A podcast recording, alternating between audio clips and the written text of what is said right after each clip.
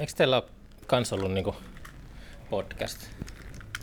On meillä ollut, joo. Onko se vieläkin olemassa? Miten teillä? No, jotenkin tämä korona onnistui sotkemaan niin, että me ollaan ehkä tehty korona-aikana kaksi vai kolme silleen niin kuin vuoden sisään, että jäänyt vähän Niin. evitetty porukalla kokoontua ja sitten kerran kokeiltiin semmoista etähommaa ja se oli ihan, Joo. ja siitä ei tule mitään. Ei, ja, mä oon kokeillut sitä, tai mä en ikinä julkaissut mitään, mutta mä testasin ulko, ulkomaille tota, kaverin kanssa puhuin.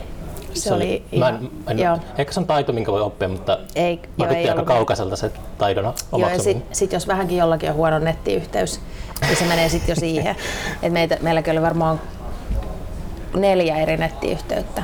Sitten jumittaa aina ne, tota, äh, tulee se viive ja Niin. sitten ei ole semmoista luontevaa keskustelua. Niin, sitten kolme ihmistä sanoo neljännelle, että sulla on kuule nyt tota vähän, vähän tota, pät- sanotko uudestaan? Sanotko uudestaan? Se voisi olla toisaalta kyllä ihan semmoisena kertaluontoisena. Joo, no meillä oli kerran. Se oli se hauskuus. Julkaistiin. Se on se niminen se teidän podcast on? Surullista, köyhää ja nöyrää. Ja se löytyy kaikkialta, mistä podcasteja löytyy. Onko se jossakin maksumuurin takana? Ei ole, se on ihan ilmasta hupia. Okei. Okay. Jo Pekko, Pekko, tota, Pekko Käppi puhuu siitä. Ah, Tämä on kyllä sille maininnut, mutta mm. mä oon itse jotenkin... Mä en pysty kuuntelemaan muita podcasteja, kun mulla tulee sellaisia Niin. syöksykierteitä, että Joo. muut tekee paremmin. Joo, ei, me ei tehdä. Kuuntele rauhassa. Täytyy kuunnella. Mm. Mutta se on varmasti niin kun myöskin se meidän podcasti on, että pitää olla Mä sain vähän palautetta yhdeltä tyypiltä, joka on kyllä kiinnostunut kansanmusasta, mutta kun se ei ole niin sanotusti inessä skenessä, niin se ei kyllä sano, että siellä pitäisi niin paljon ihmisten sel- selittää niitä pohjia, että kun siellä helposti niin kuin vaan puhutaan jostain. Niin, teitä on kolme kansanmuusikkoa ja sitten... No, siinä, no niin, no siinä on niinku, no mä oon niinku sit kun Sipiksen käynyt, sitten siinä on Paula Susitaival, joka on ihan semmoinen pelimanni, mutta elänyt koko tässä hommassa, siis käynyt taideteollisen korkeakoulun, Niin. mutta, mutta niinku tietää paljon perinteistä. Sitten on Pekko, joka on tuolta niinku kansanperinteen laitoksen yliopistolta valmistunut, hänen vaimonsa Petra, joka on myös valmistunut, mutta on sitten enemmän niin kuin maailman musiikin. Mutta sitten me kuitenkin tiedetään siitä meidän aika paljon, niin se on vähän niin kuin, varmaan on aika sanotaan, että ei sitä kyllä, niin kuin, jos y- ajattelisi, että se olisi kauhean laajalle leviävää podcastia, niin sitä ei voisi noin se on niin pienen piirin, veikkaan se meidän sisältö, että jos me pyydetään sinne joku kansallispukuasiantuntija, niin hmm. puhutaan kansallispuvusta, niin kerran sain vaan tämmöisen palautteen, rupesin miettimään, että näin se varmaan ehkä sitten on, en tiedä. Mä kyllä luulen, että jos tarpeeksi kauan vaan vetää sitä ohjelmaa sille mm. omalla tyylillä, niin, Niin. sitten kuuntelijat niin kuin oppii silleen pikkuhiljaa, että ei pidä liikaa ehkä avata sitä. Niin. Mä en mä ainakaan jaksanut miettiä Niin. mitään tollaisia. Ei, en mäkään miettinyt, mä vaan ker- kerran sain tämmöisen palautteen. No, että, että, että ei mä- palautteessakaan niin, se- väliä. Ei, ei, mutta sitten mä jäin miettimään, että, ja mä hyväksyin sen, että, koska en siis, no, sitä tehdään täysin vapaa-ajalla, että ei, se, Niin. ei meillä ole toistaiseksi nyt ainakaan mitään tavoitetta siihen, että se, se on Niin. lähinnä omaa hupia ollut tähän mennessä. Niin pakko kysyä kansanmuusikolta tuosta. Uh, mä oon pari kertaa tässä viime aikoina.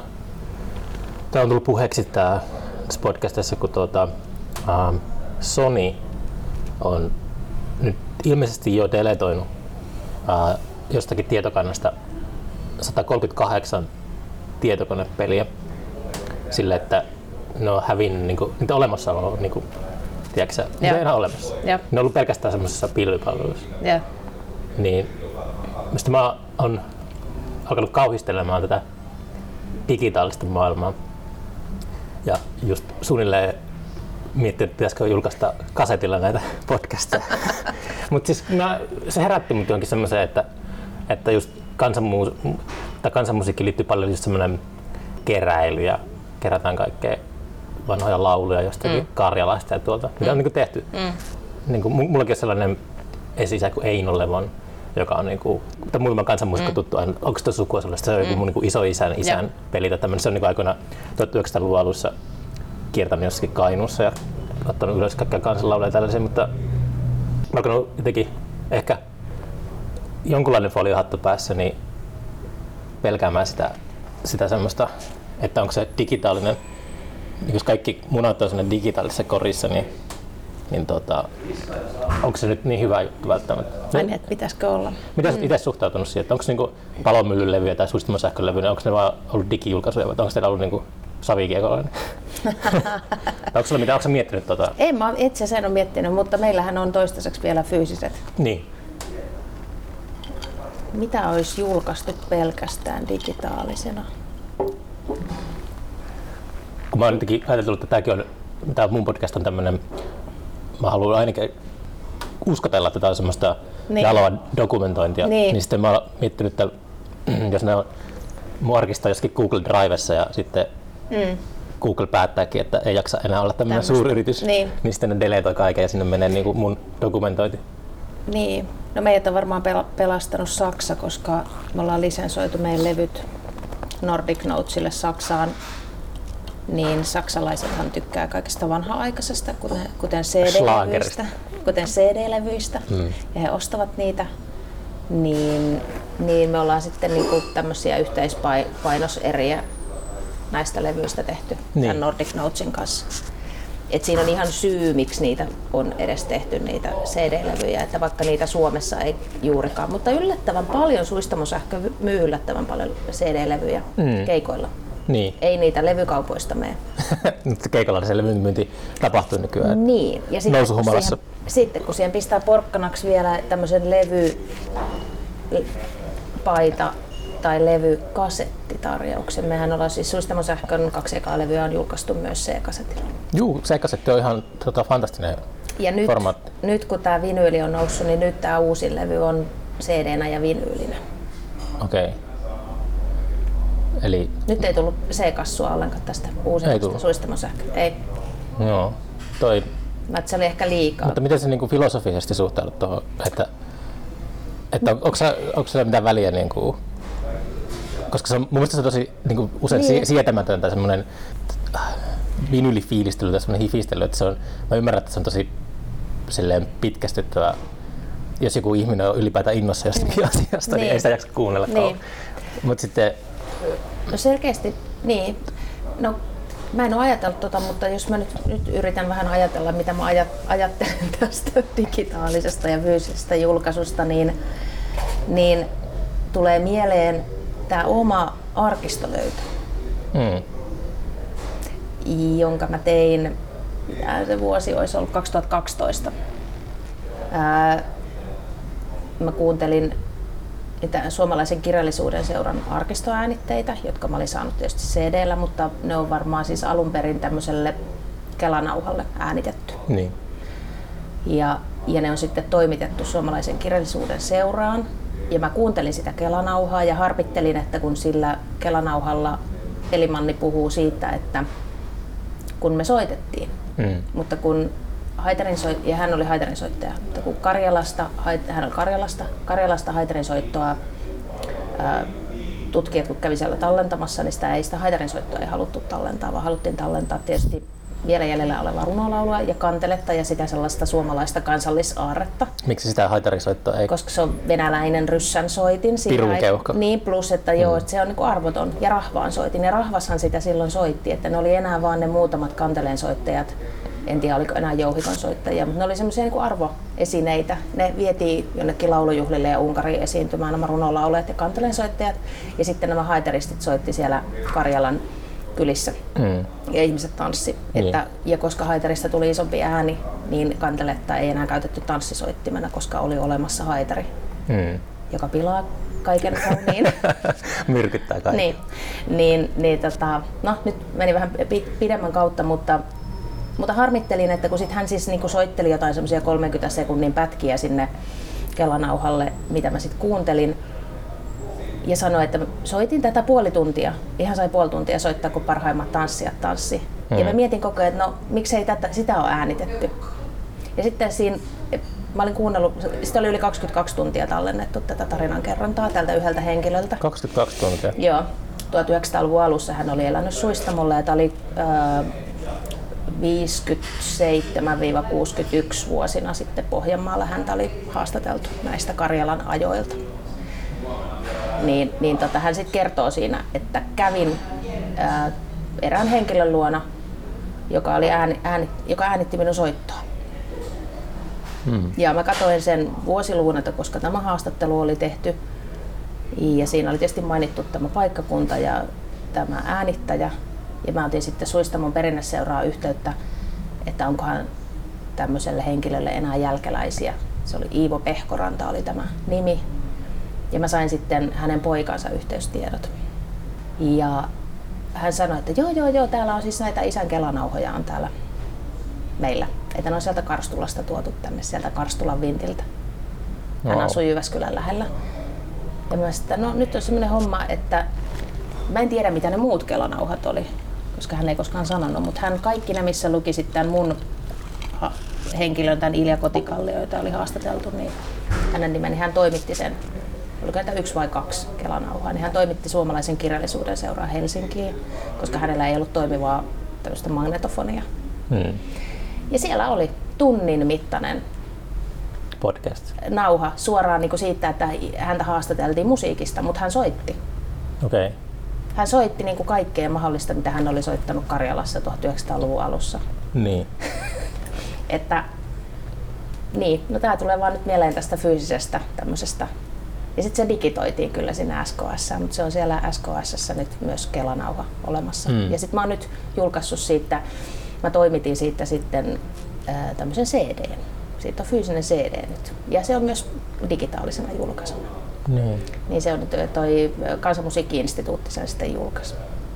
No tämmöinen tarina, mutta että tässä niin kuin, niin, Mutta se on niin kuin, 138 tietokonepeliä on, siis tietokonepelien parin on 90-luvun loppupuolelta asti mennyt niin kuin sukupolvensa lahjakkaimmat taiteilijat usein. Mm. Se on taitava porukka ja 138 peliä on hävinnyt mm, maailmankaikkeudesta. Mm. Se on jotenkin kauheaa. Mutta, niin, että se pitäisi olla jollain kassulla edes. niin, Niin sitten se tai- voisi niinku uudestaan sitten saada. Niin, tässä on jotenkin, että se ei enää olemassa, niin se on semmoinen tuhoutunut taideteos. Mutta on noita tehty aiemminkin, että just TV-studiot on tunnettuja, että ne aikoinaan käytti uudestaan filmiä budjettisyistä, että ne nauhoitti just jonkun, Doctor Who on kuuluisa esimerkki, Doctor Whosta on kadonneita jaksoja, kun BBC on nauhoittanut sen päälle. Mutta mut se vaan jotenkin se pisti miettimään, että, että, niinku, että ehkä, ehkä se sitten, se oli, se oli ehkä enemmän tota sen Sonin tyhmä päätös kuin semmoinen hyökkäys digitaalisuutta vastaan. Semmoinen, Niin, mutta toi on hyvä ajatus. En mä, en mä koskaan ajatellut tota noin. Nythän mä tätä tästä alan sit pohtia eteenpäin. Että, niin.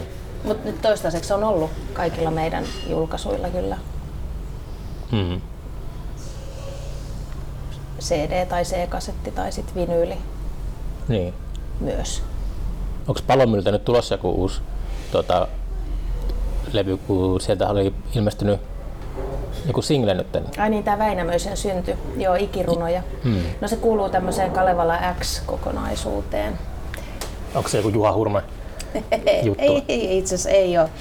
Tota, tämä on, tää on jo ennen kuin eh, keksitty jo, että mä, Tommi Kainulainen, ää, elokuvateatteriohjaaja, esitteli, olisiko se ollut 2016 mulle, että hän haluaisi tehdä Kalevalasta tämmöisen Kalevalasta elokuvan, joka sitten muotoutui jossain vaiheessa tässä, että me ollaan nyt muotoiltu se, että se on 30-osainen elokuvasarja. Mm-hmm. Ja tämä, minkä Palomylly nyt julkaisi, on sen ensimmäisen jakson, eli Väinämöisen synnyn soundtrack. Toki sitä ei ole vielä nyt ihan kokonaan editoitu sitä ensimmäistä jaksoa, että voi olla, että se lyhenee tai pitenee se musa, mutta halusin nyt jonkun julkaisun tehdä jo Kalevala Xn Kuinka alla. tota, kauan kestää yksi jakso? No tämähän oli kuusi minuuttia, tää, että niin. Niin kun, kun nyt aloitettiin, niin huomasin, että kaikki ei voi olla, että on pakko olla myös kaksi ja kolme minuuttisiakin, että muuten Niin.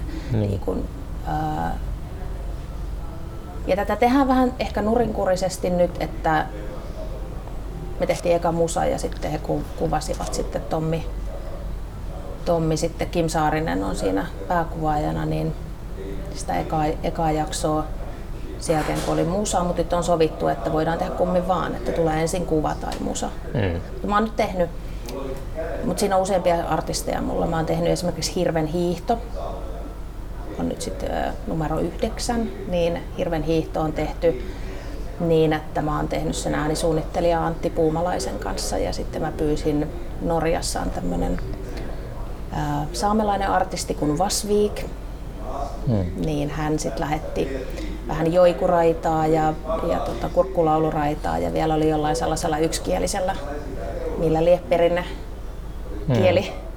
soittimella soittanut, niin lähetti, lähetti raidat ja me ollaan nyt ne editoitu Antin kanssa Vasviik siihen vierailijaksi. Sitten se on sitten, että mä teen niinku, että se on tämmöinen varmaan enemmänkin mun nimellä, se, että tästä tulee aina musa-albumeja myöskin hmm. lisäksi että soundtrackina ja sitten tulee näitä elokuvia, mutta siinä on useampia vierailijoita. Palomyllyn kanssa tehdään ensi viikolla Lemminkäisen surmaa ja, hmm. ja tuota, Sammon tilausta ja tämän, tämän suuntaista. Mun on pakko myöntää, että mä oon kyllä lukenut Kalevalla, mutta sitten mä, mä tarvin siihen apukeinon, että mä jotenkin tajuan mm. sen kielen.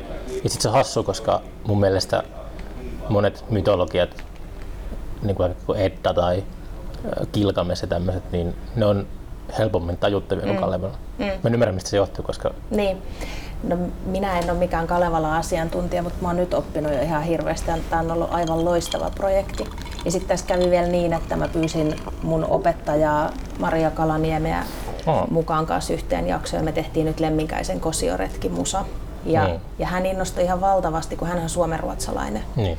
Ja hän sanoi, että hän, hän kun on ruotsinkielisessä koulussa, niin siellä oli siis tuolla Klemmarilla vedetty siitä musakirjasta tai jostain, missä sitä Kalevala olisi pitänyt esitellä.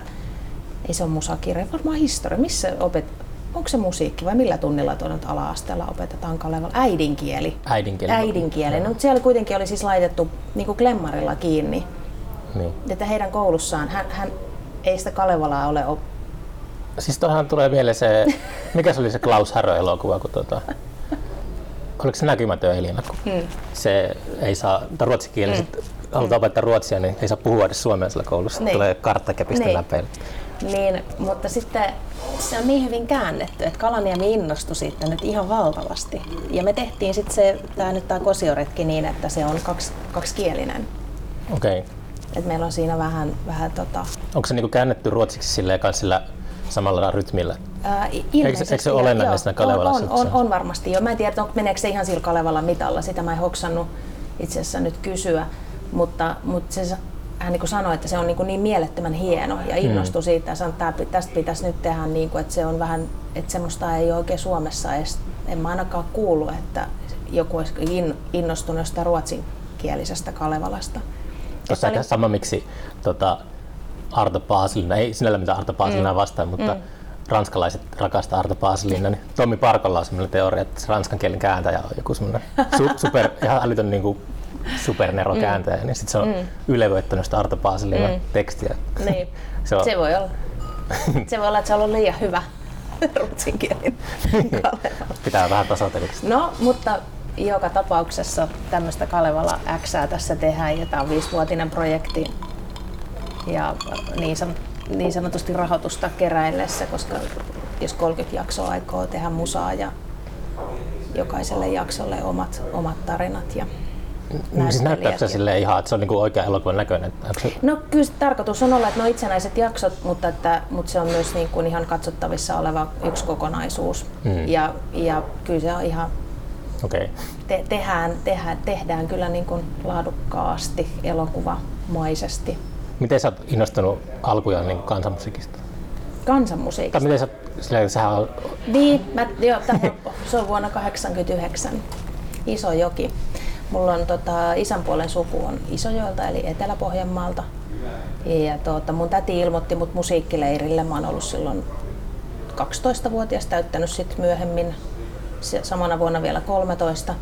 Ja, ja tota, menin musiikkileirille, mm. joka oli nimeltään valtakunnallinen lasten ja nuorten kansanmusiikkileiri. Ja siellä oli nuoria innokkaita Sibelius Akatemian kansanmusiikin osaston opiskelijoita opettamassa. Ja mun opettaja sillä leirillä oli Kimmo Pohjonen. Oho. Ja sitä ennen mä olin täällä Tampereella tuolla Ahosen musiikkiliikkeen alakerrassa. Oli sekin kiva paikka ryhmässä soittanut haitarilla, viisrivisellä haitarilla metsäkukkia, Mantsurian kukkuloilla ja kaikkea siis tätä tämmöistä myös niinku äänisen aallot varmaan ja kaikki sota-ajan hmm. tämmöiset mit, mit, viihdemusiikkia. Todella boring. Kuka 12-vuotias haluaa soittaa? Mm. Semmo- ainakaan minä, varmaan joku haluaa. Niin. Ja olin siis heittämässä sitä haitaria silleen nurkkaa, että hirveä soitin, mm. koska se musa ei ollut. Niin. Ja sitten oli yhtäkkiä Kimmo Pohjonen ja hän soitti silmät kiinni sillä tunnilla siellä, se oli semmoisella kirkonkylän koululla, oli tämä leiri ja luokkahuoneissa sitten oli nämä le- tapahtuneen soittotunnit ja hän soitti silmät kiinni. Ja mä sitä, mitä toi tekee toi mies? Ja sitten ei soitettu ollenkaan nuoteista. Leiri, leiri tota, yhtyeessä. Mä soitin ekan kerran bändissä. Ja ai, täällä voi soittaa bändissäkin tällä haitarilla. Että onhan tämä nyt uskomaton soitin, koska niin. siihen mennessä oli soitettu vain harmonikkaryhmässä, mm. harmonikkapartiossa. Ja tota, siinä oli eri, eri soittimia, tietysti jaettu vähän varmaan tason mukaan. Leena Joutsenlahti ja Marianne Maans. Leena Joutsenlahtihan on hyvin tämmöinen niin kuin improvisaation ja tämmöinen kannustaja ja tämmöinen hyvä pedagogi ollut, ollut vuosikaudet, niin me soitet, sai käyttää vain viittä ääntä siinä bändissä ja soittaa omasta päästä. Ja sitten siitäkin oli aivan jotenkin, että oho, wow, että ei tarvitse katsoa aina nuotteja. Ja se, sit se, se oli menoa sen jälkeen. Sulla ei ollut mitään sellaista punkkari- tai heavy-vaihetta teiniässä, että suoraan sukelsit niinku niin, mä, joo, mä innostuin sit siitä, niin kuin, onko se sitten nykykan, silloisesta nykykansanmusiikista. Hmm. Se oli mulle semmoinen juttu. Toki mä nyt oon siis kuunnellut, kuunnellut tota noin niin isoveljen tietysti varmaan sen takia, että hän kuunteli kotona, niin kyllähän siellä kuunneltiin Mötley Crueta ja Scorpionsia ja Waspia ja no. tämä kaikki on tuttua. Ne on sitten suodattanut sinun omaan musiikkiin. Niin, joo, joo, joo. Mutta mut se, mitä mä oon itse soittanut, niin mä en oikeastaan en silloin sit nuorena niin perustanut mitään rockibändejä tai muita, vaan sitten me perustettiin 92 spontaani vire, joka oli ihan siis pelimannimusiikki. Miten tuo 90-luvun meininki sitten, pyörikö se tuon kaustisen ympärillä? Vai miten, miten, minkälainen niin kuin... Joo, ja sitten Rääkkylä, koska Värttinä oli niin... Niin Värttinä on jo totta, sehän niin, oli ihan valtava. Niin, että mullahan on niin kuin ensimmäiset vinyylit sitten, tietysti Guns N' Rosesin lisäksi on ollut Ot, Ot, mestaripelimanni Otto Hotakainen, sen mä ehkä ostin 94, mutta et ehkä sitten joku Koinurit, jos muistat semmoisen nykykansan, mm-hmm. että ehkä se oli muutaman vuoden vaan, mutta sitten Värttinä, Värttinä mm. Noidai, mulla vinyylinä löytyy. Värttinä oli... Se oli kova. Siis se oli sille, että semmoisessa niin julkisessa sfäärissä. Se oli, mikähän, ehkä 90-luvun puolivälissä. Milloin niiden huippuvuodet oli, mutta muistan, että se oli joka paikassa ja sitten niin kuin, niin kuin puhuttiin suomalaisesta kansanmusiikista, ehkä tässä tuli silloin eka kertaa oma, oma niin eteen koko termi varmaan. Mm. Luulen, että Värttinä oli se, mikä... Olisiko se ollut 90 tämä Oidai? Niin, ehkä vähän sen jälkeen 91, vielä. mitä se on julkaistu. Mm. Ja sitten tietysti kun, kun, kun aloin hengata näissä tämän leirin niin kuin leireillä, jossa sitten alkoi olla näitä opettajia, jotka saattoi soittaa vaikka Värttinässä tai oli heidän niin kuin tuttujaan. Tai, tai kun se rupesi olemaan niin lähellä sitä, että mä, mä tunnenkin näitä ihmisiä, jotka ja me, me, me oltiin jossain Rääkkylässä, oltiin tämmöisellä kansanmusiikkikurssilla, niin Mari Kaasinen sitten opetti meidän laulua. Aivan. Niin onhan se aika kova. No on tosiaan. Mm. Jätkö nyt, nyt laulatte korkealta ja kovaa? Mä muistan, että me laulettiin sellaista jotakin. Mistähän se olisi ollut se biisi, mutta et semmoista niin runolaulua Helise Heliämetsä, niin sen kanssa me kuule vedettiin, yritettiin vetää sillä värttinä tyylillä oikein to, tosi niin kuin korkealta ja kovaa. Tämä on niin kiehtovaa, että miten, eivät sit, miten nuoret ajautuu aina tuollaiseen omaan ehkä aika intensiivisenkin semmoisen alakulttuurin lokeroon. Mm. Mm. Että se teki, mm. mietin just, mitä, onko nykyään, tai mitä niin teini-ikäiset puuhaa, niin on, onko niinku jotain 14-vuotiaita kansanmuusikoita, jotka tosi innoissaan siitä? On varmaan, jos mun mielestä näppärit on tämän ajan semmoinen näppäripedagogiikka ja näppärit. Mitä mä en ole Näppärit, no ne, se on Kaustisella Mauno Järvelän perustama ja sitten... Siis se on, onko se lastenmusa tätä? Joo, niin, niin. lapsille ja nuorille tämmöinen. Että... Fröbelin palikat. Ver, ver, mm, no se on tämmöinen enemmän pedago, pedagoginen juttu, että Et sehän on levinnyt ihan musaopistoihin. Et, et, että tota, musa, täällä esimerkiksi Pirkkomaan musiikkiopisto voi sanoa, että nyt meillä on näppärikurssi. Niin, niin, niin, Sitten aina vuosittain ne, on, niinku, ne lanseeraa näppäriohjelmiston, että on tietyt biisit. Ja ne on sovitettu niin, että siellä voi, niin kuin jos vaikka ajatellaan viulua, Mm. Niin ne pienimmät voi soittaa pelkästään vapailla kielillä ja isoimmat soittaa sitten asemissa, mutta kaikki soittaa yhdessä. Et siinä saattaa, niinku, no jos ne on kaustisella festareilla, niin siinä soittaa varmaan 200 näppäriä samaan aikaan, mutta täällä vaikka Pirkanmaan musaopistolla 50-60 soittajaa soittaa samaan aikaan ja se ikähaarukka voi olla 5-vuotiaasta 15, mutta ne soittaa samaa biisiä ja yhdessä, mutta se on tehty niin, kuin niin hyvin se sovitus, että sitten kaikki mm. pärjää. Wow. Et, ja ne on, ne soittaa, niillä on ihan, ja on myös paljon laulua mukana, niin pääsee myös laulamalla siihen ja erilaisilla muillakin soittimilla, että ei ole pelkästään vain viulua, vaikka on kyse Maunosta ja sitten tietysti siinä on Maunon lapsia on pedagogeina ja muita, mm.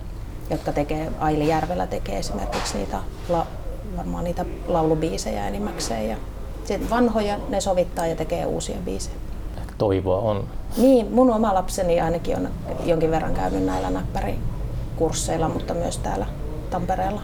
Joo, se mullakin tota, tytär oli hankkinut ukulelen. Oi, se, se oli silleen, että täytyykin selvittää, että mikä se on taustalla, mutta se on eksottinen instrumenttivalinta. niin aina vertaa ehkä itteensä, mutta sitten just kuitenkin sähkökitara tai mm. tuommoinen jotenkin teini-ikäisille luontevampi, mutta hyvä näin. Että niin, mutta en tiedä mikä muu väylä voi sitten olla, että löytäisi kansanmusiikin nuori teini muuta kuin toi näppäri. Siihen mä en, Näppäri. en, näppärit, joo, mm. en keksi muuta. Voi olla, että en myöskään tiedä. Niin. Mutta se on paljon ehkä kans, miten yhteiskunta on muuttunut. Mm. Että rock, rock and roll on ollut sellainen kapina, teinikapina ja ehkä se kapinallisuus on hävinnyt jonnekin. Van Morrison julkaisi just viime viikolla uuden levy, jossa oli biisi, että Where have all the rebels gone? Mutta tuota, niin. Joo, hävinnyt on. Mitäpä vastaa sitä kapinaa? Mm. Mm. Oletko päässyt esiintymään nyt tässä tämän pandemian aikana kertakaan, että onko ollut ihan kaikki pelkkää pysähtyneisyyttä ja odottelua? Joitain striimi. Striimejä? Joo. Mutta yleisö eteen? On. Joo, elokuussa oltiin Tallinn Music Weekillä. on nyt järjestettiin se vai? Joo, ah, joo. elokuussa järjestettiin. Se siirrettiin toki sieltä maaliskuusta, mutta sitten se järjestettiin.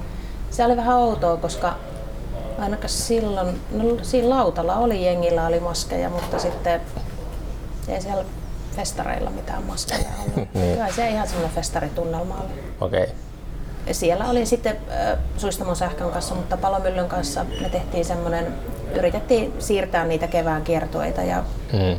olikohan meillä neljä vai viisi keikkaa ihan yleisöllä niin. syksyllä silloin kun niitä taas pystyi pitämään ennen kuin taas kaikki meni kiinni. Mm. Ja sitten Keelive Läpissä oltiin vielä just tämä Kalevala elävänä tai kuolleena, mikä tulikin mainittua mm. ja Nurmion prokkis, niin oltiin täällä Tampereen Keelive Läpissä se oli, olikohan se jo marraskuun puolta, se oli ihan viimeisiä vietiin, että sitten lyötiin taas luukut kiinni.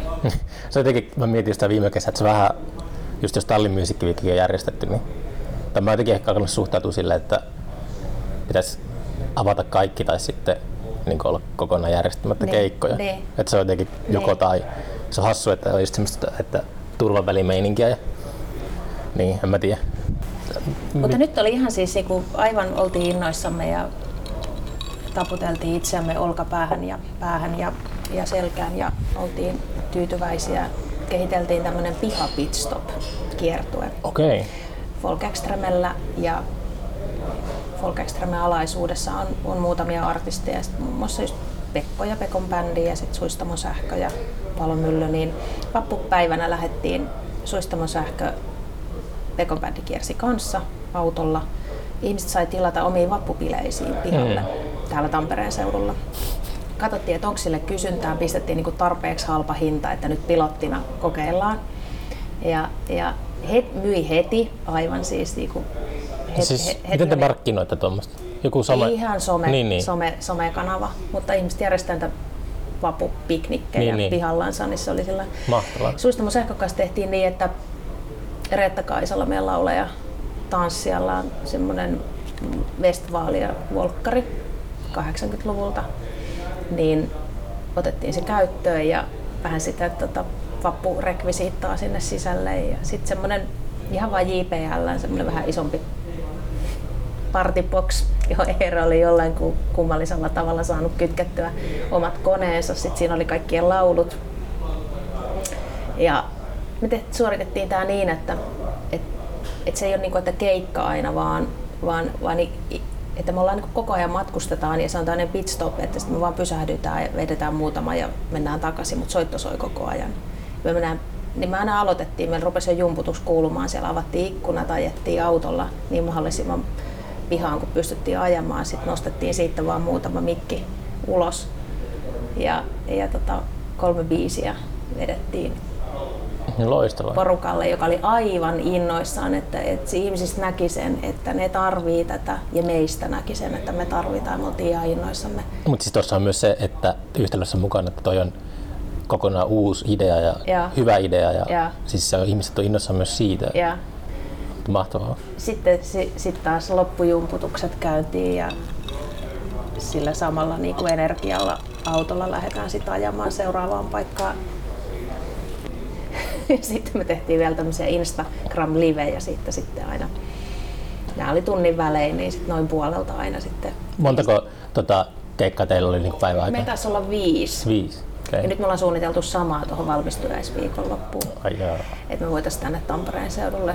Ja itse asiassa mietittiin, pitäisikin tänään tai joskus tässä piakkoin pitää palaveria, että, että tänään taas tuli peruun, peruutus. No yllättäen se oli tan, Tanskan keikan peruutus kesälle, mutta aika paljonhan sieltä on nyt peruttu ja, ja siirretty toki, mm. mutta tyhjältä näyttää, että pitäisikö vaan lähteä tuolle kulkukauppiaana Niin.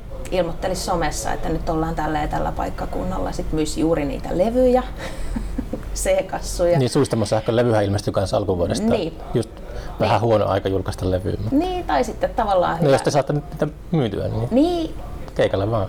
Tai, ja se, että... Sissikeikalle siis. Niin, niin, ja sitten että on, tuota, mietittiin kanssa, että kannattaako sitä julkaista nyt, kun tämä korona on päällä. Niin. Mutta se on ehkä myöskin se, että sitten ajateltiin, että pysytäänpähän ainakin jollakin tavalla ihmisten mielissä. Mm. Saadaan jonkinlaista medianäkyvyyttä, jos saadaan. Niin saatiin mun mielestä ihan kivasti, levyä on arvosteltu. Ja, ja se, että sitä on nyt saatavilla ja Mikä se niminen se levy olikaan? varokaa hengenvaara. Varokaa hengen vaan.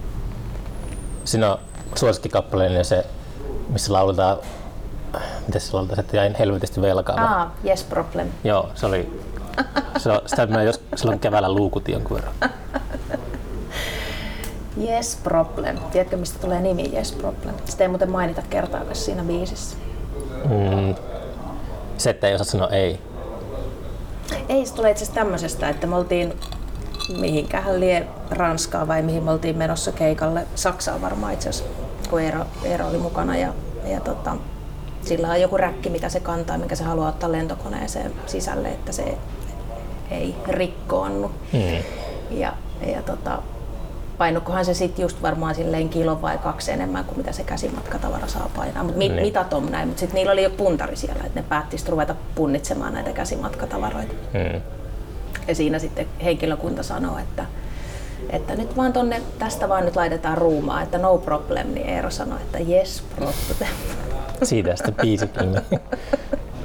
Se oli pakko vaan sitten johonkin laittaa. Mutta se, si- siitä biisistä pitää vielä sanoa, että siinähän on, siinähän itse asiassa palataan myös vähän tähän tämmöiseen arkistoäänitehommaan, mi- mistä mä oon aloittanut Suistamon sähkönkin juuri näistä kyseisistä samaisista arkistoäänitteistä, mistä kerroin Mm. sulle aluksi.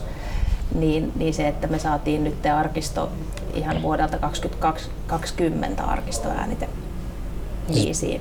Missä mitä? Vuoden 20 äänitetty arkistoäänite, kun siinähän on siinä alussa on se nainen puhuu Mm. siellä lopussa Niin. laulaa Joo, tällaista ööhityslaulua ja kertoo siitä. ööhityslaulu. Mm. Se on tämmöinen pilkkalaulu. Okei. Ööhitetään. Okei. Okay. Ööhityspodcast. Niin. Niin, jonka takia siinä myös ööhit, siinähän lainattu vielä tästä ööhityksestä myös siihen keskelle sitä biisiäkin. Ööhi, ööhit tuli jälleen, niin se on suoraan tästä ar- perinnebiisistä.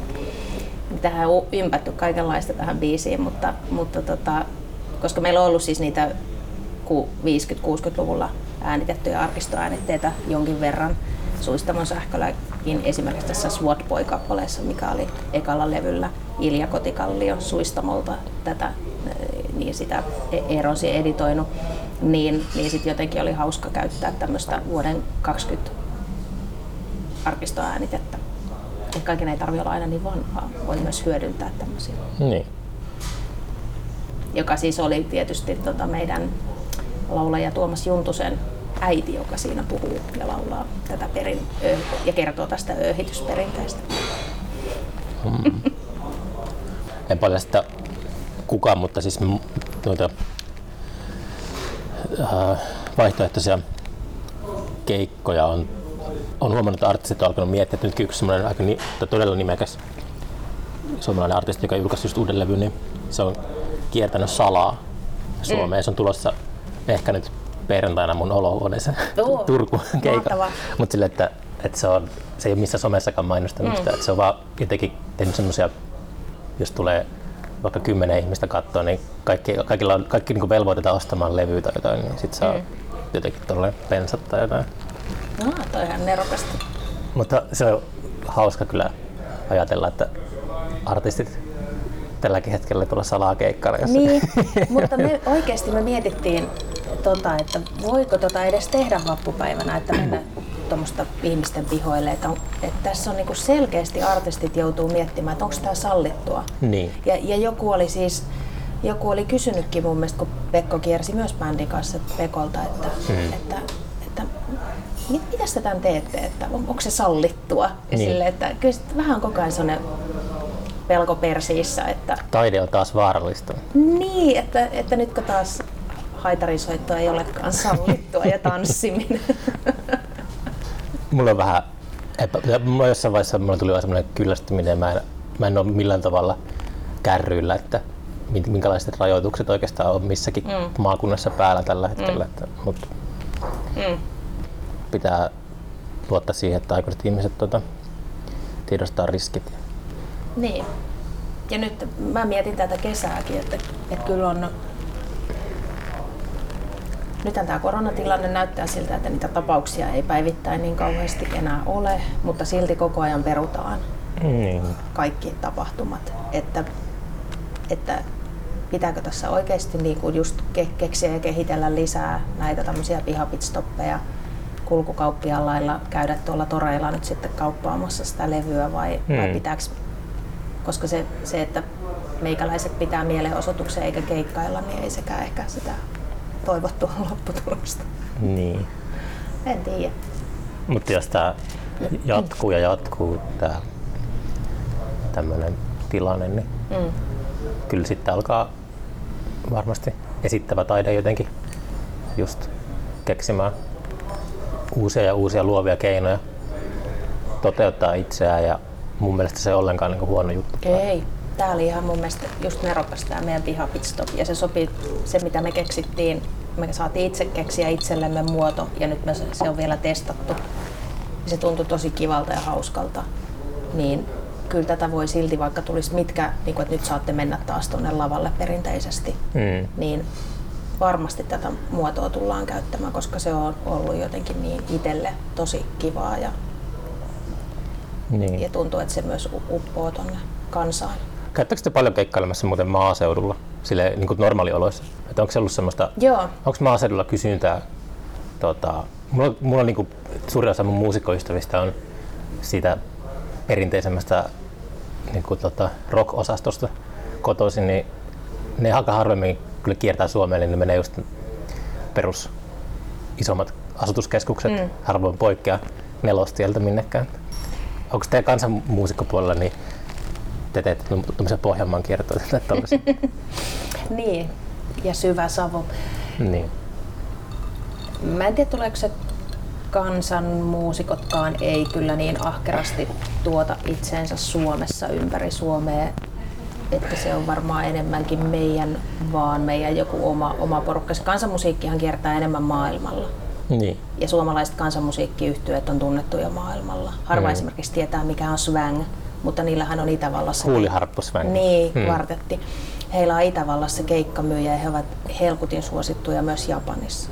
Et se kertoo jotain, että, että, niinku, että myöskään ei niinku ehkä, vaikka mä tiedän, että Svängi haluaisi ja vaan ovatkin tehneet sen eteen, että haluaisivat Suomessakin esiintyä, mutta... Ketä ei kiinnosta täällä. Ja sitten mennään jonnekin... Ja myöskin se, että sitten ei jakseta ehkä aina tuottaa, kun se on helpompi lähteä sinne Saksaan keikalle. Niin kun siellä on sit valmiit markkinat ja siellä halutaan sitä suomalaista kansanmusiikkia.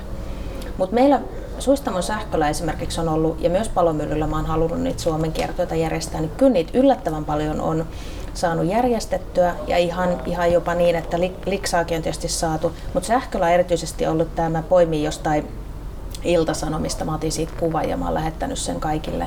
Siinä toi Esa Pulliainen sanoo, että kun, kun kierretään, niin kierretään sitten pienemmätkin paikkakunnat, eikä vaan sieltä, mistä niin periaatteella, että sieltä, mistä tulee niitä rahaa, vaan mm. että agentsien tämmöinen niin. ajatelma. Ja mä lähetin tämän bändikavereille. Ja... Sitten Agentsista tekee, tota, niin kuin, on tehnyt ihan viime, viime vuosia asti sitä, että ne oli just ennen koronaa, niin ne oli tuolla Someralla. Joo. Siis semmoinen Turusta lähti paljon porukkaa mm. Somerolle katsoa agentsia. Ja, ja, me ollaan siis esimerkiksi vaikka oltu Sonkajärvellä ja, ja näin, että kyllä me niinku, mm. se on tärkeää, koska sitten jos oikeasti haluaa tämmöiselle ei niin mainstreamille saada vähänkään yleisöä, niin, niin se pitää yleisölle mennä kertomaan, että meillä on tällaista musaa. Plus kaupungit tekee kuolemaa. Mm. Maaseutu elpyy. Mm. Niin, no nyt ainakin joo. tänä aikana se tuntuu olevan. Kaikki haluaa mennä sinne kesämökeille. Ja nythän puhuttiin jopa siitä, että pitäisikö antaa sitten näitä, että ihmiset voi olla myös mök- mökkipaikkakunnallaan jotenkin saada sen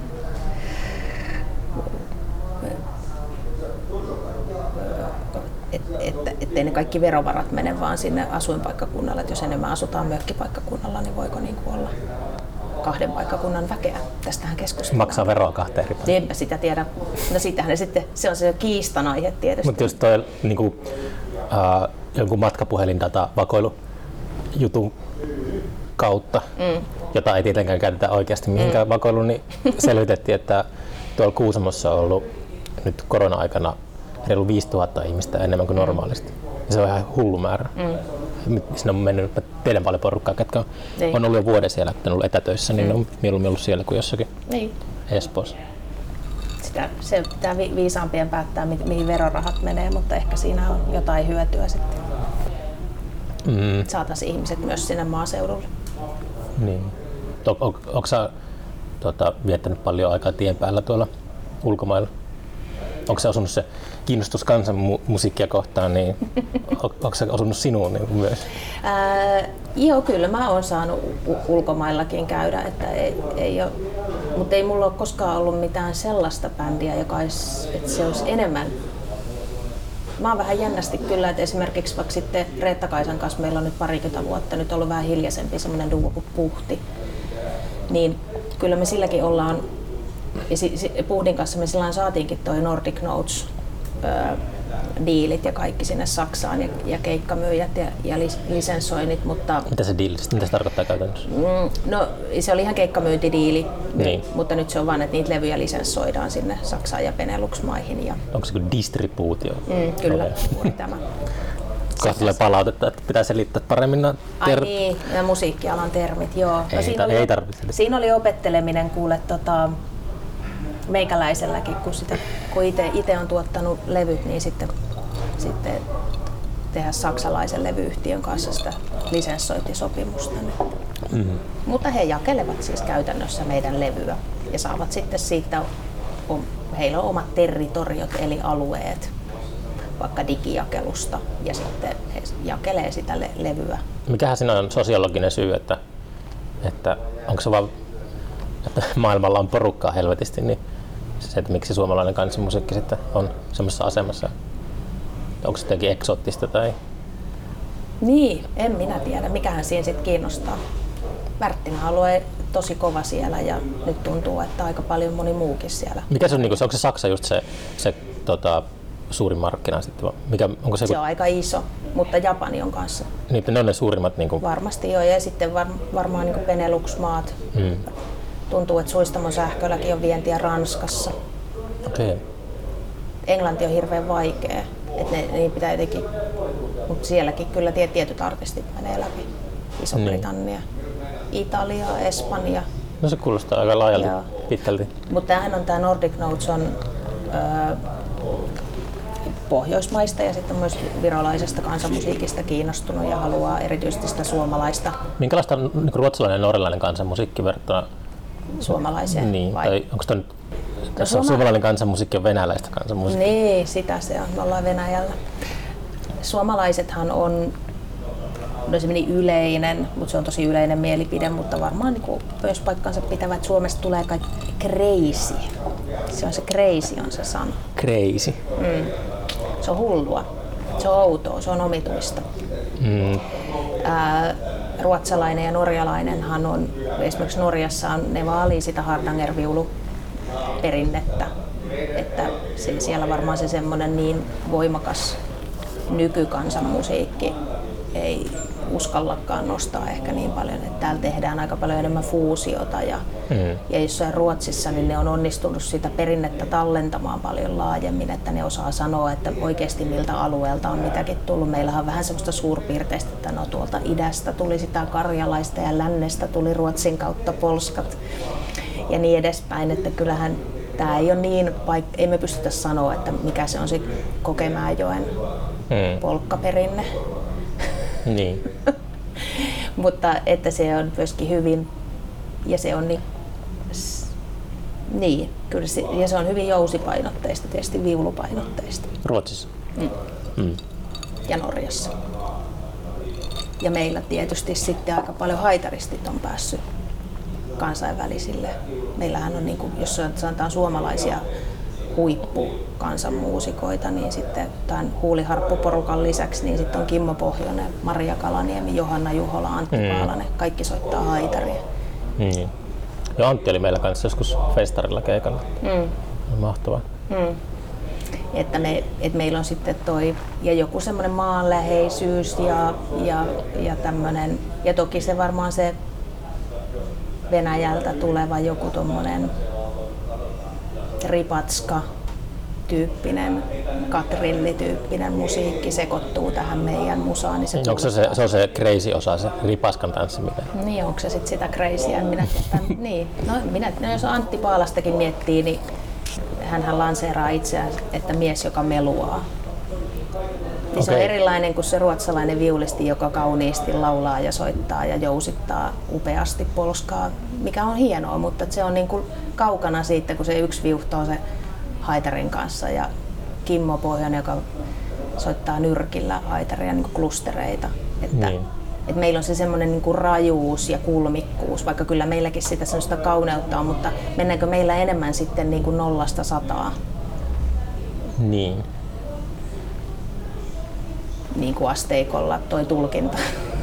Niin, mä mietin sitä tulkinnaa ja sitä, sen, tai miten isossa osassa se, se musiikin esittäminen on sitä mm. kokonaisuutta. Tai Ja, niin jo, ja vaikka laulussa äänenmuodostus, niin tulee sitten nämä tämmöiset, mm, just se semmoinen, kun Värttinästä puhuttiin, tämä korkealta ja kovaa, niin. niin sitten ehkä enemmän tuolla lä- länsi, länsinaapurissa, niin se on sitten vähän, ei, ei ne laula varmaan niin, kuin niin kovaa, niin. niin kuin jotenkin se semmoinen, taas se semmoinen äänenkäyttö ja Mutta liittyykö se, onko sä ikinä Mä- miettinyt noita just, että miten kielitieteellisesti, miten kielessä on vaikka vokaaleja enemmän mm. tai miten kulmikasta se kieli, Niin. se liittyy johonkin tota, maisemiin, että onko paljon metsää tai onko vuoria mm. tai tällaisia, niin se on semmoinen kans kiintoisa tietenkin liittää musiikkiin toi rypsipelloilla Skoonessa, niin no, sieltä tulee tietynlaista kansanmusiikkia Niin. verrattuna johonkin tuota, ja sitten onhan me kolimaisemiin. me ollaan hevi Suomi, niin kyllähän se, mik, miksei se vaikuta siihen. Hevi Suomi. Hevi, he, eikö täällä ole aika paljon hevimusiikkia, joka Kyllä Norjastakin, Siis, Norjasta tulee sitä, no se on totta muuten, joo.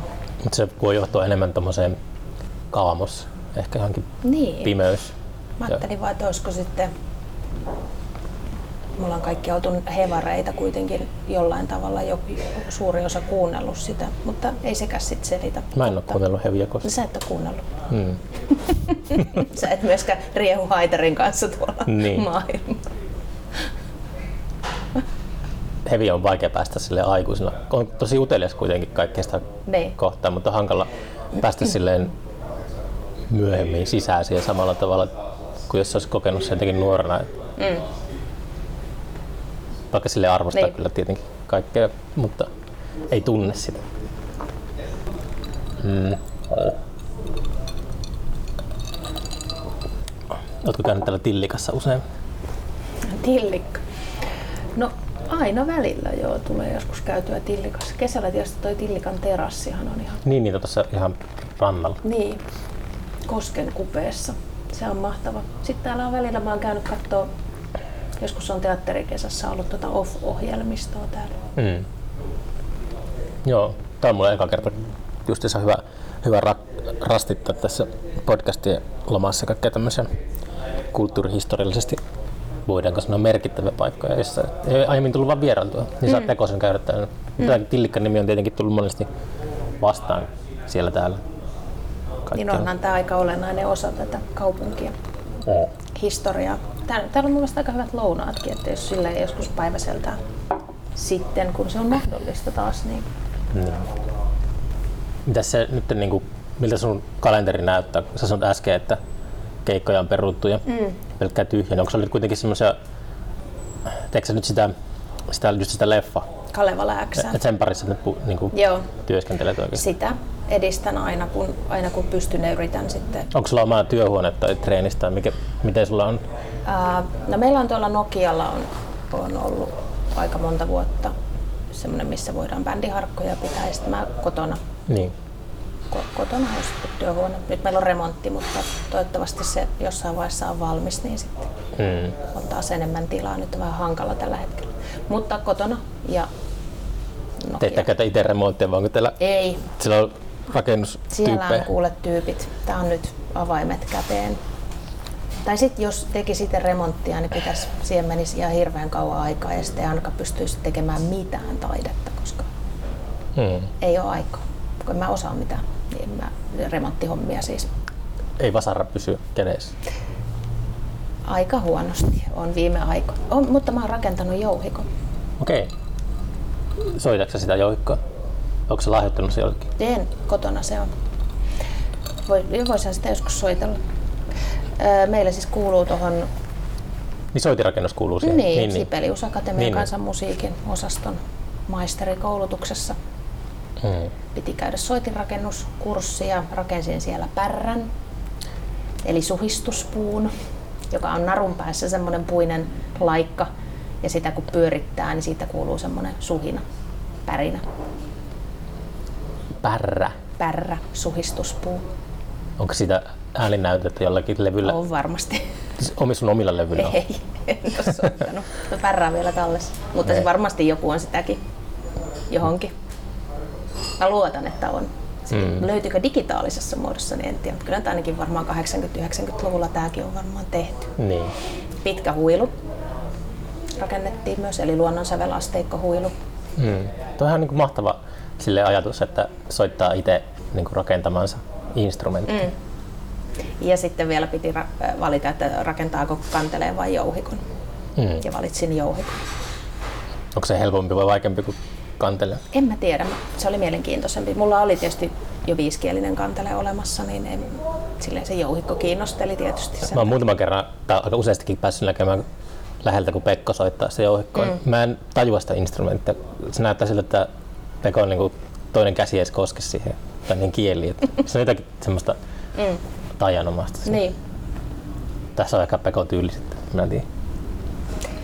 On niillä kaikilla jouhikonsoittajilla, näillä nykyjouhikonsoittajilla on hyvin oma, oma tunnistettava tyylinsä. Ja sehän mun mielestä kansanmusiikissa on parasta ja se on se semmoinen filosofia, mitä tuolla Sibelius Akatemiassa ainakin mulle silloin opetettiin, Maria Kalaniemi ja muut opettajat, että että sun pitää luoda sun oma tyyli. Että se syy, mm. miksi, miksi me niitä arkistoäänitteitä kuunnellaan ja tulkitaan ja yritetään, näin kopioidaan tosi paljon vaikka kuuntelee Aapeli Hautasta tai joka oli Jalasjärvellä tämmöinen yksirivisen soittaja, mm. hänen soitteitaan tai sitten Jalmari Siiriäistä, joka oli viulun soittaja tai, tai mi, miten vaan, niin mitä tahansa pelimannia, niin soittaa niiden biisejä, kuuntelee miten ne fraseeraa, yrittää itse opetella ja miet, purkaa vähän sitä, analysoida, että miten toi soittaa vaikka haitarilla, miten toi aapeli soittaa tuota polkkaa, miten se soittaa masurkkaa bassopuolella, mitä, se, mitä tekniikkaa se käyttää.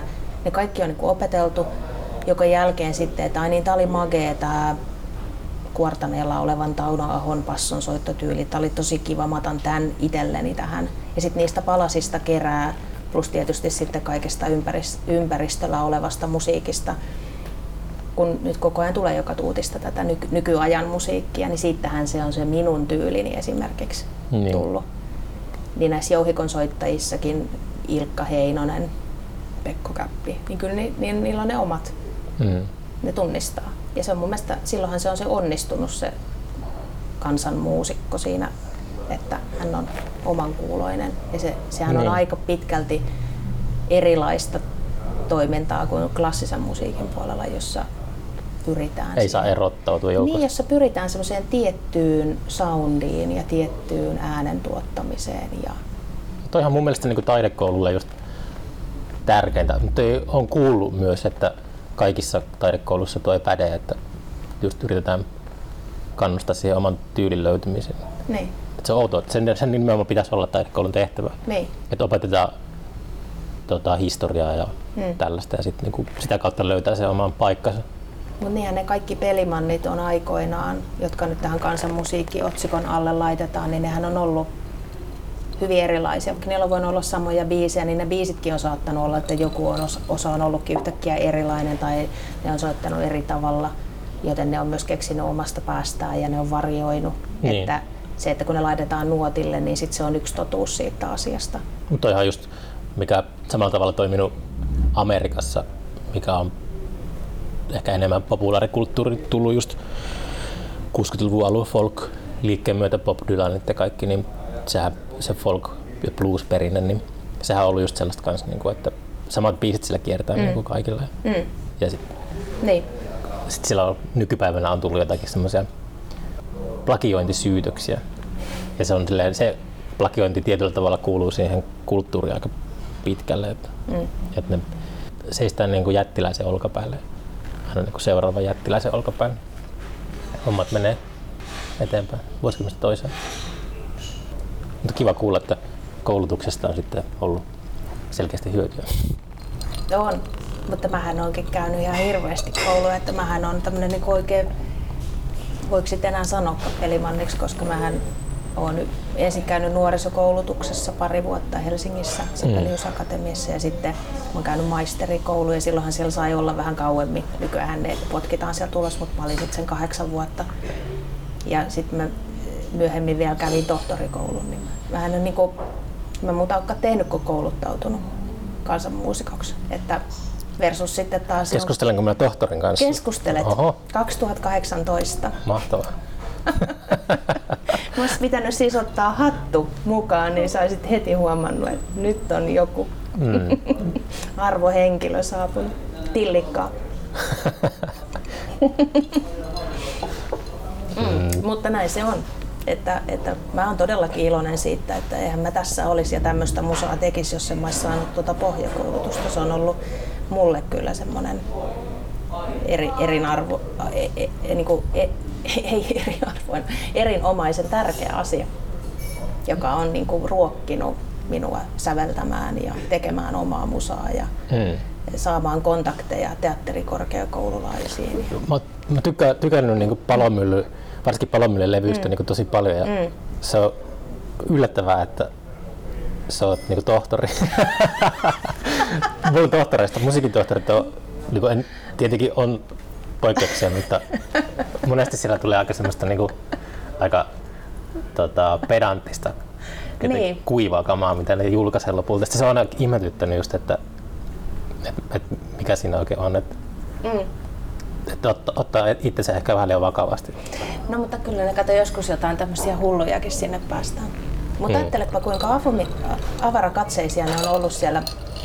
Ne on tota, mä oon ilmoittanut, että mulla on tämmöinen perinnelaboratorio suunnitelma, tutkimussuunnitelma, mm. taiteellinen taiteellinen konserttisarja. Ja siihen... Perinnelaboratorio sun, niinku, Mitä? se on sun niinku, tota... Perinnelaboratorio niin. joo, niin, niin. Perinnelaboratorion kehitin nimenomaan tähän. Joo, kerro siitä, kun sehän tota, joo. Sen, siihen nimeen on kyllä törmännyt. Mm.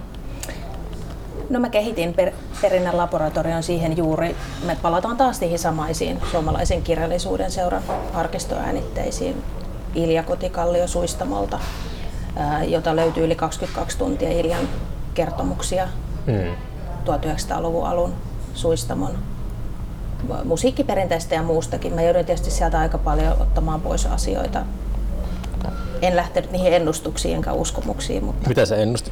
Kaikkea kulkutauteja ja Niin, no, niin ja kertoo ylipäätänsä, miten siellä niin kuin ennustettiin. Ja, ja, ja, ja sitten oli kar- karhunmetsästyksestä oli aika paljon, nekin mä ohitin, mutta kiinnostuin. Eikö siihen aikaan karhujen metsästys silleen paljon käsiä?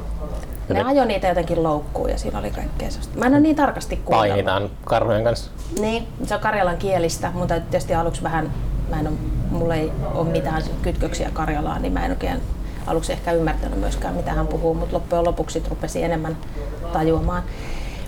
Niin mä sain tämän kotikallioaineiston ja mä sain myös semmoisen nipun häntä he, niin kuin hen, henkilökohta, hänen semmoisia henkilökohtaisia haastattelujaan lehdistä ja, ja muista. Ja mä tajusin, että tässä on nyt ihminen, jolla on tarina, jolla on tarinoita. Hmm. Ja, ja koska mä olin jo sitä karjalaista materiaalia jonkin verran tutkinut maisterivaiheessa, niin sitten eikä kerran mulle tuli, mä olin jossain vaiheessa miettinyt, että mulla ei ole mitään asiaa tohtorikouluun, kun niin. että mitä mä siellä tekisin. Mut siinä vaiheessa, kun mulle tuotiin yhdelle keikalle, mulle tuotiin tämä Ilja Kotikallio-aineisto, yksi semmoinen tuolta Lapuan Ruhankylästä, niin mies, joka teki sitä historiikkia ja Ilja Kotikallio liittyi sinne, koska hän oli evakkomatkallaan sinne mennyt, niin hän oli bongannut mut koska mä olin tutkinut jo aikaisemmin kotikallio maisterivaiheessa, niin hän toi mulle tämän kotikallio-aineiston ja silloin mä tajusin, että tässä voisi olla mun tohtori aihe. Hmm. Että tämähän on ihan selvä homma. Ja, ja mulla, mulla kaksi kuukautta, niin mä olin, mä olin keksinyt sen perinnän laboratorion, mä olin kirjoittanut viisi konserttia. Mä olin kirjoittanut mun tutkimussuunnitelmaa, mä olin ottanut yhteyttä Sibelius Akatemiaan ja, ja olin hakemassa sisälle Mm. Että se tuli se vähän silleen niin kuin salama kirkkaalta taivaalta, kun mä vaan sain sen materiaalin käsiin. Ja, ja perinnän laboratorio siis tulee, sen nimi tulee siitä, että siinä on ne vanhat arkistoäänitteet, mutta sitten se, että näitä laboratoriossa testaillaan. Että mä en halunnut lähteä enää soittamaan mitään, että sovitan näitä vanhoja biisejä, vaan, vaan teen enemmän niiden tarinoiden pohjalta musiikkia. Mm. Ja moni ja sitten tuli monitaidetta, että se ei ollut pelkkää musaa, vaan siihen sitten liittyi ää, tanssia, valokuvia, sarjakuvaa. Ja mä olin kirjoittanut sinne jopa yhden konsertin nimen, joka pysyikin, se oli lakkautettu kylä. Ja, ja mä olin kirjoittanut, että se on valokuvakonsertti. Mulla ei ollut vielä valokuvaa ja siitä meni vähän aikaa, niin mä tutustuin Hanna Koikkalaiseen joka oli kiinnostunut Karjalasta ja mä tein sitten Hannan kanssa valokuvanäyttelyn. Niin. Tai Hanna teki siis sen valokuvanäyttelyn ja minä tein siihen. Se oli soiva valokuvanäyttely. Ja Hanna-Riina Moisseinen sarjakuvataiteilija teki sitten kannas kirjan sarjakuvakirjan tästä niin kuin tämän, tämän, niin kuin tämän pohjalta, mitä mä olin kertonut näistä arkistoäänitteistä ja tästä mun perinnän laboratorio että täällä nyt voi tälleen testailla ja otetaan sitä. Ja to, toki vahvasti evakkohistoriaa oli mukana, koska tämä kotikallio oli evakko ja hänen henkilöhistoriansa oli siinä vahvasti mukana. Sitten mä keksin, että nyt pitää lähteä myös suistamolle, vaikka se on nykyään siellä rajan takana eikä siinä enää mitään sellaista juurikaan ole jäljellä. Mutta tietysti se oli hauska mennä sinne, kun Ilja kertoo niitä, että kylästä toiseen mennään vaikka Loimolasta, mennään Roikonkoskelle ja sieltä pääsee ajamaan nykyäänkin vielä Loimolasta Roikonkoskelle, niin olisi jotain taianomaista kulkea niillä paikoilla, mitä siellä arkistoäänitteellä kerrotaan. Ja sitten voi vähän kuvitella, että... Ja siellä sitten Kruströmin Eero oli yhtenä kesänä mun matkassa, kun me siellä Venäjällä sitten taas ajellaan hiekkateillä Niin. kun ei siellä juurikaan mitään siellä Suistamolaassa on luovutettua Karjalaa ja se on aivan puskittunutta, että Suistamon kirkon kylässä on vähän jotain toimintaa ja sitten toisessa kylässä, mutta ei, ei siellä niinku juurikaan ole mitään. Eero äänitti vähän, meillä oli radio päällä, paikallisradio ja sitten vähän siellä kuoppaisia teitä ja Iknoilan vesivoimalaitosta. Me puhuttiin sinne kiittämme sisään, annettiin vähän Fatserin suklaata ja Kuiva lihaa. Niin, päästiin siinä. Se on siellä äh, Hyrsylän mutkan lähellä tämä Iknoilan vesivoimalaitos. Hmm. Niin, niin, tota, niin niistä, sit niistä äänityksistä niin sit Eero on samplannut aika paljon siihen Suistamon sähkö ekalle levylle. Se oli mun neljäs tohtorikonsertti, oli Suistamon sähkö. Okei. Okay. Eli siis se oli sitten niinku jatkumoa sille musa, musaperinteen kehittämiselle, että on kuvitteellinen suistamolainen bändi, joka onkin jäänyt sinne, että miltä se kuulostaisi hmm. tänä päivänä. Wow. Et, et, ja sitten koska se musan muoto oli hyvin semmoista, mitä ne Karjalassa silloin 1800-luvun lopussa, vielä 1900-luvun alussakin soitti, se ei ollut polkkaa, valssia, masurkkaa, vaan se oli sitä vanhempaa, semmoista mitä soitettiin kanteleilla ja jouhikoilla. Semmoista muutaman tahdin luuppaavaa riffimäistä musaa, hmm. jota soitettiin, jossa niin tanssijat vaipu transsiin ja puhutaan hiljaisesta haltioitumisesta, että se soittaja itse kanteleen soittaja vaipuu semmoiseen ja soittaa vaan sitä yhtä riffiä vähän varjoiden. Niin sehän taas sit kuulostaa tämän päivän tuommoiselta reivimeiningiltä. Niin siitä se suistamon sähkö, että sanoi Eerolle, että no otetaan nyt koneet tähän mukaan. Niin. Että tehdään tehdään tällaista, kun se musiikin muoto on niin nykypäivän Mä, jo, muista silloin, elektromusaa. En muista, että olisin koskaan kuullut sellaista musiikkia, kun aikanaan suistumon sähkö kantautui mun korviin, niin se mm. kuulosti kyllä täysin niin uudenlaiselta. Mm. Se oli... Mm. Mutta sitten en tiedä, onko joku tehnyt semmoista missään. Niin. Ja sitten vielä se, että, että kun me ei lähdetty siihen, että me oltaisiin niitä perinnesävelmiä sovitettu ja laitettu siihen koneita, vaan me lähdettiinkin tekemään heti ihan niin kuin uutta musaa, mutta sillä samalla mm. Menetelmällä.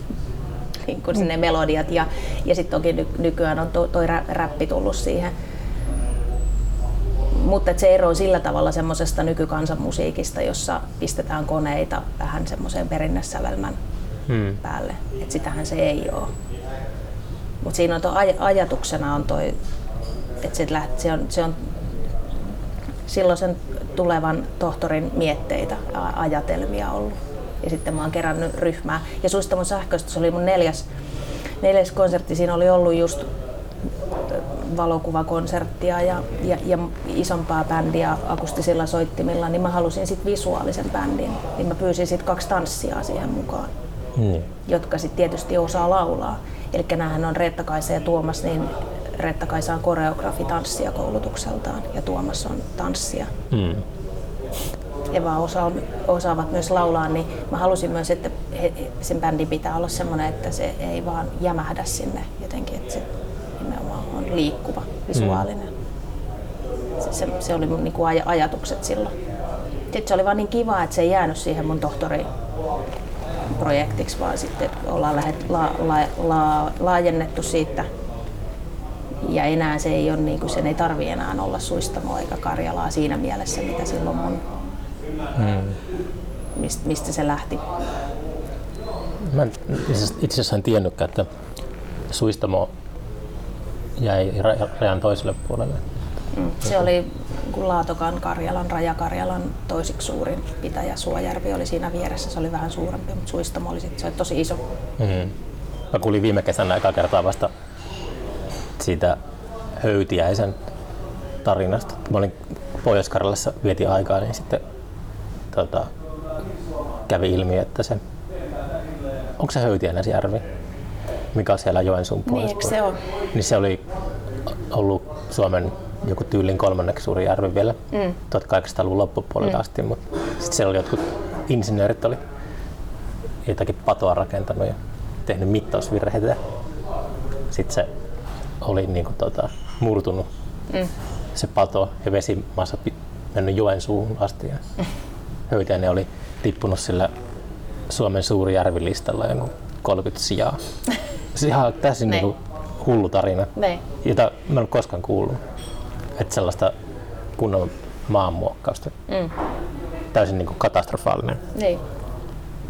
Mm, joo, mutta äh, onko sulla omat nettisivut olemassa vai onko sä tuolla some, somen On, mulla maailmassa? Net, on, on nettisivutkin. Joo, ne, tää on tää ikuinen, että niitäkin pitäisi päivittää, mutta löytyy semmoset. Ja Milloin sitten, viimeksi päivittänyt nettisivuja? siitä on varmaan jo kolme vuotta aikaa. Koska Kolme vuotta. mä päätin, että siitä ei kato tota, no varmaan silloin kato, kun mä valmistuin, niin mä oon sinne varmaan lätkässyt sen tohtorin tutkielman linkin. Niin. Mutta Eli ei sinne kuuntelijaksi. koska, koska päätin, että, että tota, mä en sinne keikkakalenteria. Joo, jo, ei kannata mennä sinne. Ei, älkää, älkää missään nimessä. Hmm. Some, Instagram, sitä mä varmaan eniten tällä hetkellä käytän. Niin. Facebookia sen verran kuin jaksan. Van Morrisonin viime viikolla julkaistulla levyllä oli myös sellainen biisi, että Why are you on Facebook? Niin, joo, se on kyllä hyvä kysymys. En, en ehkä jaksaisi olla, mutta välillä siellä pitää käydä vähän tiedottamassa asioita. Niin. In- Instagram on mun mielestä ollut nyt jotenkin kaikista Nyt mukavin sinne näistä sitten. somekanavista. Mm, alright, mutta tota, kiitos paljon, ää, että saatiin tämä vihdoinkin ensinnäkin onnistumaan tämä podcast. Tässä on ollut y- y- kaikenlaista yritystä kyllä. Mutta tota, eikä tässä sen kummempaa, että nähdään sitten seuraavalla kerralla. Kiitos.